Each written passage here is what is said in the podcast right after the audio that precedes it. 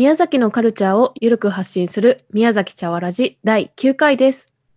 この番組は宮崎に移住して間もない2人が日常の中から見つけた宮崎の面白いカルチャーについて発信するポッドキャストのラジオ番組です。今回はですね、芸術の秋ということで、宮崎でもこの秋いろんな文化イベントが開催されていて、で、それに私も後藤さんもこういろいろ出かけていったりしてたので、ちょっとそれがどんなとこ行ったかなみたいな振り返りというか、なんかそういうお話をこうシェアできたらいいなと思ってます。そうですね。なんかだいぶ春から残念ながらいろんなものがなくなった分、秋にドドッといっぱいこう、なんか増えてきてるなっていう、秋と言わず今後っていう感じですけど、なんかいろんな告知を見かけるようになったなっていうふうに思ってますけど。そうですね、やっぱ今年の前半いろいろ動けなかった分っていうのもあるし、特に今年本当だったら宮崎県は国民文化祭と障害者芸術文化祭がある予定だったのが、コロナの影響で延期になっちゃったけど、でも元から予定してたイベントが全部延期できないから、それはそれでやるみたいなところもあって、結構今年宮崎の秋は充実してる感じですよね。そうですよね。なんか本当だったらもっと充実してると思うとちょっと怖いところもありますけど、確かにもうなんかあれもこれもとか思っていけてないのもあるしみたいな感じで、結構詰め込んだ感じですね。そういう意味では本当に延期された分というか、延期せざるを得なかった分、逆か、延期できた分は来年行われるものも結構あるって聞いてるので、なんかそれもそれで楽しみかなっていうのもありますけど、そうですね、なんか分散された分いろいろ見れそうな感じがしますね、ですね。体は一つしかありませんから、そうなんですよ。宮崎県内広いから北へ南へ行ってるとちょっとね大変なんですよね。そうです午前中あっち行って午後あっち行ってとかちょっとねなかなかできないですからね。しんどいっすね。そんな中いろいろ行ってきたところとか、逆にね、これからちょっと気になってることを話してもいいかなとか思ったりもするんですけど、じゃあ早速私が行ってきたものを第1弾紹介していいですかね。宮崎県立劇場で開催された演劇なんですけど、新かぼちゃと芋柄物語第5回の神舞の庭という、演劇作品を見てきました。この新かぼちゃと芋柄物語っていうのは、第5回っていうのは1年に1回やってて、今年で5年目っていうやつなんですけど、なんか東京とかから割と中央でというか活躍されてる劇作家の人を宮崎に来てもらって、なんか宮崎のいろんなものをリサーチして、その宮崎を舞台にした演劇作品を1個作ってもらう。ということは新作ってことですね。ですね。で、その演じる役者さんも宮崎の人だったり、その東京の役者さんだったりが来て、演じるっていうような作品で、でこの神舞の庭っていうのはなんか2018年に最初作られたものを今回再演という形でやって、再演ではあるんですけど、そのキャストも演出家も違うから、多分その前を見てないですけど、また違った演出でというか見れたんじゃないかなっていうやつで、その神舞って、要は神楽をこうテーマにしたお話なんですけど、宮崎県本当県内いろんなところで神楽がある中で、ある村の集落を舞台にしてるんですね。でそこでは、代々こう神楽が受け継がれてるんですけど、主人公の男性は宮崎出身で東京で暮らしていると、でもその神楽が催される夜というか前日の夜にその奥さんと子供を連れてその地元に帰ってくる。帰ってくるのもなんかちょっとこう訳ありな感じで帰ってくるとか、なんかでずっと地元にいる人は地元にいる人で、その過疎化が進む町でももう盛り上げようとしている中で、その東京から兄貴が帰ってくるみたいな状況でちょっとこう複雑な気持ちがあったりとか、みたいなところで繰り広げられるその彼女が家族の物語っていうのがこの神舞の庭だったんですけど、なんかどれぐらい喋っていいのかな、なんかネタバレしすぎて勝手にねネタバレしてもあれかもしれないけど、今のはなんていうか最初のあらすじ的な、なので、なんかそれぞれのその抱えるそのなんか人生のいろんな、まあ、楽しいところも辛いところもだったりっていうその人間ドラマであったり、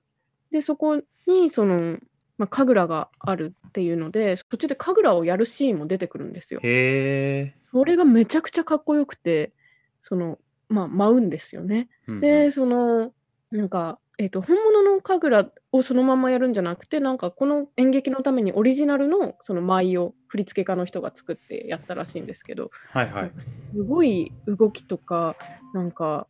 迫力があってかっこよくて、なんかなんですかね、演劇も見れたし神楽も見れたしみたいな感じで一石二鳥な、満足感がすごいものでしたね。面白いですね。なんかそんな神楽をすごい、まあ普通に見てもかっこいいというか、うん、なんかこうね感じるものがあるし、ちょっと神秘的なという感じはいつもするんですけど、うん、なんかそんなになんかこう舞台で見てかっこいいっていう感情になるって、なんかすごい興味がそそられますね。うん、すごい良かったんですよ。うん。そのあとこのシリーズ面白いのが、その宮崎が舞台だから、宮崎弁で演技をするんですよね。でそれこそなんとかちゃわーとかなんとかしとるがよみたいなのが宮崎弁、ネイティブじゃないか分かんないけどで演技をすると、でそれを東京の役者さんとかが宮崎弁で演技をしたりする。そうですよね、そこはね。そう、宮崎の人も多分その、ね、演劇やってても宮崎弁で演劇やるってあんまりないと思うんですけど、それとかもすごくこう新鮮だったり、確かになんかその、なんですかね、ちょっとこう宮崎弁ってイントネーションがこう語尾が上がる感じとかあるじゃないですか、やっぱそれで感情の乗せ方が変わるらしいんですよ。でなんかアフタートークで言ってたんですけど、なんかそのまあそのこれの第4回の去年ってことですか。ですね、が今年の2月2020年の2月にあって、それも見に行ってたんですけど。あ、そうなんですね。あ、はい。でその時に言ってたのがなんだっけな、なんか行かないでみたいなセリフがあって、ですごい結構なんていうか、そのお話の中ですごい重要なシーンの行かないでっていうのの気持ちをどう込めるかで、なんか標準語で言うと行ってその頭に行かないでってこう気持ちを乗せるんだけど、宮崎弁だと行かんでよって、なんかでよにこう重きが置かれるから、語尾にっていうか後ろにってことですね。そうだから気持ちの乗せ方が違うとかっていう話をしてて、面白いと思って。役者さんは相当大変だったろうけど、なんかそういうのでいろんな面からその宮崎のことをこう見直せるというか、なんかそういうお話でしたね。その五感からもなんかこう宮崎らしさというか、こう感情の宮崎らしさみたいなのがあるのかもしれないですね。確かに行かんでよって言われたらなんか、行かないでよりもなんかちょっとこう違う感じしますよね。ちょっと柔らかい感じも出るし、でも気持ちは強いしみたいな。なんか行かないでよりもなんかある種必死な感じも出ますよね、なんかこう。ああ、そうかもですね。面白いですね。そうやって捉えていくと確かに面白い。そうですね。なんかそういう面白さもあるし、なんかその今回のお話もその2月に見たやつも割とそのちょっとその東京に出てこう疲れてこう帰ってくるみたいなところがあって、なんかその都会の生きづらさとか。逆にその宮崎のなんかちょっと温かい空気とか、でもその単に宮崎がユートピアみたいに描かれるんじゃなくて、宮崎は宮崎の中でもこういろんなこう人生模様があるみたいなところとかもあるから、なんかその多分宮崎の人がこの作品を見るのと東京の人がこの作品を見るので全然受け取り方が変わるだろうなとか思ったりして。なんかそういう作品がずっとこう生まれ続けているっていうこの企画がすごい、素晴らしい企画ですね。面白いですね。パンフレットのねポスターの写真というか、あれですけど、すごいいいですよね。そうですね、すごいかっこいいんですよ。かっこいい。ラジオで全然伝わんないのが申し訳ないんですけど、ぜひインターネットで調べてもらえれば出てくるのかな、上前の庭。そうですね。県立劇場のあれで調べたりしたら出てくるんじゃないですかね。あ、でも公演情報が残ってるから出ていますね。あります。宮崎県立劇場でやった回はもうほぼ完売、結構早い段階で完売したらしくって、まあ、今回そのコロナの影響もあってその客席数を多分減らしてるから、はい、余計チケットがあっという間に売れちゃったみたいなんですけど、 そうですね。うん、それにしてもすごいファン、なんか結構ファンも多いんだなとも思いますし、多分これずっと継続してやるんだったら、まあ、来年もその同じこの新かぼちゃと芋柄物語のシリーズでなんか新しい新作を作られるのかなと思うので、すごい楽しみなんですね。楽しみですね。うん。へえ。うん、いいですね。なんならその昔のやつとかなんか DVD とかなってないのかなってちょっと本気で思いますもん。うん、ちょっと僕も見たいですね。今までに、うん、まあ上前の庭は2作目の最上映なので、うん、まああれですけど、うん、まあ全部で4作品ある。うん、ってわけですね。そうですそうです、はい、作品だけで言っても、うん、でなんかこの話が結構家族の物語なので、うんうん、なんか家族で一緒に食卓を囲んでご飯を食べるシーンとかがあるんですよ、うんうん、でなんかそれも多分前に上映した時はまあ普通の家族のシーンだったかもしれないけど、なんか今年人が集って一緒にご飯をワイワイ食べるっていうことが難しくなっているわけじゃないですか。確かに、うん、とかいうことを考えながらとか頭の片隅にある中で、なんか家族が集ってご飯を食べるっていうのがなんかすごい尊いことなんだなとかなんかそういうふうにこうよりなんかなんていうか、クリティカルにね、深く読みというか、うん、なんかいろいろ考えちゃったりしました、うん、今年だからこそ考える部分とかもすごいありそうですね、うん、そうですね。なんかやっぱり人同士の距離が物理的にこう離れざるを得ないとか、うん、なんだろう、こう例えばご飯食べるのもこうちゃんと小皿によそいましょうみたいなこと最近言ってるじゃないですか。確かになんかそういうのももちろん感染症対策としては必要なんだけど、うん、とはいえ同じ釜の飯を食うとか同じ 鍋をつつくとかってすごい大事だよなとか、うん、なんかそういうこと考えさせられました。確かにそうですよね、うんうん、結構最近全然舞台じゃなくてドラマですけど、うん、ドラマ見ててもやっぱ最近起きてないことがドラマの中で起きてるなと思っていて、距離が近い演出だったりとか、 あ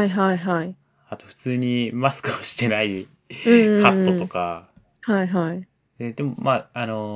メイキングを見ると全然ねフェイスシールドとかいろいろしてるんですけど、多分撮影する時だけ外してこうやってるってやつですよね。でドラマの中だけがなんか昔の世界というか、ちょっとなんか次元が違うようにもちょっと感じられてて、ね、舞台だとそれがマジ リアルで行われてるわけなので、うん、まあ、よりなんか、うん、感覚として違うんだろうなってすごい思いました、うん、そうですね。あとこれちょうど私はアフタートークがある回を聞きに行ったんですけど、ある回とない回とあるんですね。ああそうですね。なるほどなるほど。はい、で聞きにアフタートークの中でもやっぱ演劇とかやる人たちって炊き出しじゃないけどみんなでご飯食べて親交を深めてとか、うんうん、まあ、夜はちょっと飲み行ってみたいなことで関係性をこう作っていく、うん、でそれがなんとなくやっぱり演技の方にもにじみ出てくるみたいなことが今までやってきたのに、それができなくて多分ご飯食べるのもちょっと離れたところでお弁当かなんかわかんないですけど、そういうので食べたり、まあ、飲みに行くこともできなかったりとかして、うん、なんかそういう役者同士の関係づくりみたいなのも、うん、なんか今までとは違う感じになったみたいなことを話されてて、いやーなんか、うん、いろいろ考えちゃいますね、うんうん、結構ね、うん、なんか直接的じゃないけどそういう、うん、なんかこう風習的ななんかある種のルーティーンが結構崩れていくみたいなのもあるんでしょうね、きっと、うんうん、そうなんですよね。何気ないルーティーンが本当は大事みたいな、なんかそういうまあなんだろう、そういう人の暮らしだとかなんか人の関係性とかっていうのをすごくこうなんか考えさせてくれるというか、そういう作品だったので、とても良かったです。神舞の庭でした。すごい見たいですね、はい、いいですね。いやすごい良かったです。舞台芸術つながりですけど、はい、僕11月の11日に、はいはい、その劇団古福劇場っていうのが宮崎にあるんですけど、はいはい、それの、はいはい、これは再現ですけど、新型コロナウイルス感染拡大防止対策モデル事業として、うん去年行われていたキャベツくんっていう絵本を原作にした、はい、舞台の、再現になるのかな、再現をしますということで、うんうん、まあ、ちょっと僕、はいはい、本当に去年で見たかったんですけど見に行けなかったので、これを申し込んで見に行ったんですよね。見たかったんですけどちょっとタイミングが合わなかったので、ちょっと後藤さんからのレポートを聞きたいです。ですよね。そう、はい、でそうそう結構ね、いろんな人に話したら去年見た人でも結構、やってたのみたいなのとか、もう一回ちょっと行きたかったみたいな人もいて、でなんかすごく評判がいいのは風の噂に聞いてはいるんですが、絵本が原作なので、ちょっとなんかさっきの神舞の庭よりはなんかちょっと、なんかこう感じ方が結構難しいなと思っていて、すごい面白かったんですけど、その構成とかやってる人が新かぼちゃと芋柄物語のシャープ1とシャープ2を演出されてた、はい、永山さん。そうです。永山さんがキャベツくんもやられててっていうか、まあむしろ古福劇場やられてるから、まあ、そうです、はいはい、やってて、で永山さんがまあアフタートークと、ちょっと前にこのまあこう対策モデル事業としてやることに対して少しお話もされていて、こういう時期だからこそキャベツくんを今再演して、そのキャベツくんのこうなんだろう、伝わるようで伝わらない物語というか、まあ、何を感じ取ってもいい絵本の世界を、まあ、今やることにすごい意味があるっていうような形でお話しされていて、そのキャベツくんこの絵本を見るとすごい空が大きくて、キャベツくんっていう主人公自体はすごいちっちゃく写っていて、それで絵本が進行していくんですけど、なんかその大きい空に対してすごいこう永山さんが意味を持ってこうやっているっていうことをおっしゃっていて、で実際の何ですか、その舞台自体もすごいなんかコミカルな感じでずっと進んでいくし、あと多分原作読んでる人にも分かりやすいし、こう見てる鑑賞者にも飽きが来ないようにだと思うんですけど、すごいこう絵本が全部で4冊か5冊あるんですけど、1冊ずつこう時系列的に進んでいくので、なんかこう区切りよく、あ、これで1冊終わったんだなみたいな、これであ次のキャベツくんの2作目の話なんだなみたいな。それ絵本を知らなくてもなんかわかる感じなんですか？あ、もう完全になんか、その幕が幕がっていうか意図してるかどうかわかんないんですけど、主人公のキャベツくん役の人がまあコロコロ変わっていくというか、誰かから誰かへバトンされていくっていう感じなんです。だから、まあ、これはもしかしたら子供向けだけど、子供にはちょっと難しいのかもしれないと思いつつも、なんかそうすることですごいこう、まあ、考えるしバテンしてんだなってすごい理解はできるなと思っていて、すごい面白かったし、そういう演出なんだっていう驚きはありました。あと演奏があって、はい、このアコーディオンとギターとベースとパーカッションの人がいるんですけど、生演奏だったんですよ。そうだからすごい良くて、舞台上にその、演奏する人たちが一緒にいる感じですか？そうですね、結構広い舞台で、まあ多分感染症対策もあってなのか、まあもともとそういう劇なのかちょっと分かんないんですけど、かなり何メーターだろう、12メーター横12メーターかける奥12メーターとか9メーターぐらいある広いところで、そこを大きく舞台を使いながら話進行していく中に、うん左袖に見える位置にその、演奏の方々がいて、弾くだけじゃなく途中こう歌ったりみたいな歌う、うん、ところもあって、すごくなんか歌舞伎みたいな感じそういうことじゃん。いやなんかその同じ舞台上に演奏者がいるってなんかそういう確かにこうねポンポンって包み叩くみたいなあでも確かにそういう意味ではなんかもはや演者と言ってもいいぐらいの感じで入ってくるっておかしいですけどいて、特にパーカッションの方とかはもうこう徐々にこう何回も同じフレーズが続いていく歌とかで、もう最後の方とかもうほぼ叫んでるじゃんみたいなぐらいのなんかこう気持ちの入り方、だからまあなんだろう本当にこうなんだろう物語としてすごいセリフをこう噛み締めるっていう感じよりは、すごいこう、身体表現というか、こう雰囲気とかとして、こう、なんかこう、感じるような劇だったなってすごい思います。面白そうですね。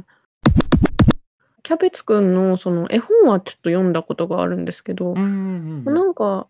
あんまりこうストーリーがしっかりこうあるっていうよりは、なんかこう不思議な世界が、ちょっと脈絡ない感じで続いていくみたいな、なんか、ちょっとストーリーとか説明するのも難しいようなタイプの絵本じゃないですか。ですね。それを演劇にするってどういうことだろうみたいな、その、なんか、っていうのすごく気にはなってて、で、なんですかね、その世界観をこう、なんていうのかな、世界観を表現しているというか、そういう感じなんですか。そうですね。なんか、その不思議な感じとか、コミカルさとか、なんか脈絡ない感じ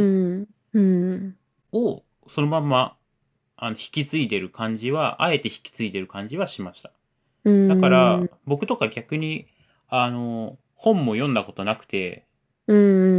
に行ってて、でそれこそ最初のキャベツくんとかはキャベツくんを食べたらどうなるのって話だったと思うんですよ。でキャベツくんを食べたらどうなるのって豚山さんっていうもう一人の、主人公の人が聞くんですけど、で象とかが食べたりとか、いろんな動物が食べると、まあ、キャベツになっちゃうんですけど、もうそれをひたすら食べたらこうなるよっていうキャベツくんと、それにひたすら叫んで驚く豚山さんがいてでひたすらナレーションをしかもナレーションをですね3人ぐらいにするんですよ。まあその作品によるんですけど、それは最初の作品は3人でしてて、すごいそれもなんかこう迫力があるし、ちょっとイントネーションをあえて変な風にしてるのかな。キャベツくんもナレーションも豚山さんも、それがなんかすごい非日常的というか。なんかこうファンタジックな感じですごい良かったのかなってすごい思いますね。でも絵本の舞台ってどうなんですかね、あんまりそんなに聞いたことなくて、それこそそして舞台もそんなに僕行ったことなかったのでよりこう衝撃が大きかったというかなんかこうどうこれを表したらいいんだろうっていう、でも逆にそれが正解なんじゃないかみたいな話もちょっと思ったりとかして、まあ、逆になんかこう表さない方がいいというか、なんかこういろいろ考えたりとかちょっとなんだろうな、感じるための作品みたいなのを、感じたらいいのかもしれないなってちょっと思いました。なるほどです。伝わってますかねこれ。どうですかね。まあその絵本をその原作にした演劇ってちょっとパッと思いつかないんですけど、その私結構絵本好きで。あ、そうなんですか。はい。まあそんな詳しいわけでもないですけど、なんか大人になってから絵本って読み返すとすごいなんかいいなって思うことが結構あって、その、なんですかね、その、まあ、絵本もそのいろんな種類というか、その分かりやすくこうストーリーが展開されていくものから、まあ、キャベツくんみたいな、なんていう突拍子もない感じというか、想像力豊かな感じですよね。うん、そうですね。とか、なんかいろいろあるけど、そのなんかすごく子供にわかる優しい言葉で、その世界を表現しているとか、なんかそのドキドキワクワクするような気持ちをこう、なんか続けてる。そのキャベツくんもそのストーリーとしてこう分かりやすい感じのあれじゃないけど、なんかこうページをめくっていきたくなるみたいな、なんかそういう感じだから、なんか絵本ってなんかもっとこう一つのなんか文学みたいな、文学って言っていいか分かんないけど、としてなんかもっと評価されるべきなんじゃないかなってこう最近思ったりしていて、だからなんかそのなんですかね、でそれをこう演劇にしてみるっていうのも一つのなんか解釈の仕方というか、なのかなと思うと、ちょっとね、そのキャベツくんみんながすごいいいって言うから気になってたけど、ますます気になってきた感じはあって、確かにまた再演してくれないかなって思いますね。そういう意味では本当に絵本は結構特殊ですよね。ですね。なんか何回か絵本作家さんのお話を聞く機会があって聞いてるんですけど、やっぱりこうただの絵だけでもないし、言葉だけでもないし、そして相手が、やっぱ小さい子というか子供さんが多いじゃないですか。だからどういうことをこう楽しくいかに伝えるのかみたいな、こうそしてさっき古賀さんが言ってたように、やっぱ次にめくりたい気持ちとか、こうなんか読んでもらいたくなるようなものとか、なんかそうやって結構すごい考えられてるし、その絵とあと読みやすさとしての文字とかっていうところもすごい制約というか考えなきゃいけない部分があるなってすごい感じてて、そので次読みたくなるっていう点においては、そのキャベツくんの舞台は、こう何回も同じことが反復されていくっていうのがかなり多いんですよね。だからこそ、あれ次どうなっちゃうんだろうみたいな、こう漫才でもあるじゃないですか。もうここ突っ込まれるの分かってるけど、聞きたくなっちゃうみたいな。なんかそれがまあちょっと永遠と続くというか、そういうのに近い感覚として、なんかワクワクしながら気づいたら1作目終わっちゃってて、気づいたらもう1作目見ちゃっててみたいなのが、すごい作中っていうか演劇を鑑賞してる中であったかなって。へえ。あ、次あの役者さんがキャベツくんやるのかな。あ、なるほど。舞台間さん出てきた。さて次は何してくれるんだろう。なるほど。ちょっと先の展開が読めるからこそのそのワクワクみたいな。で結局舞台間さんのキャベツくんは最終的に一緒にレストランに大体行くんですよね。何も食べれなくて。だからそれも、あ、これで終わるんだっていう、ちゃんとこう、締めというか、オチ。お決まりのオチみたいな。です。があって、なんかいい、まあそういう意味でなんか確かに漫才っぽいかもしれないですね。なんかちょっと、ね、さっき話していた神舞の庭とは、全然真逆じゃないけど違う、劇なのかな。まあそうですね。多分その、まあ、一口に演劇ってくくりにはなるんでしょうけど、やっぱね、その中でもいろんなジャンルというかありますしね。ですね。今回はこの秋宮崎で見ることのできた2つの演劇作品についてお話をしました。芸術の秋と言っておきながら、収録して編集してとちょっと時間が経ってしまって、季節はすっかり冬になってしまったんですけれども、また次回も、私たちが見たものや行ったところのお話を引き続きする予定です。また Twitter のフォローもどうぞよろしくお願いします。トークについての感想はハッシュタグ宮崎茶わらじとつけて投稿してください。ではまた次回もお楽しみに。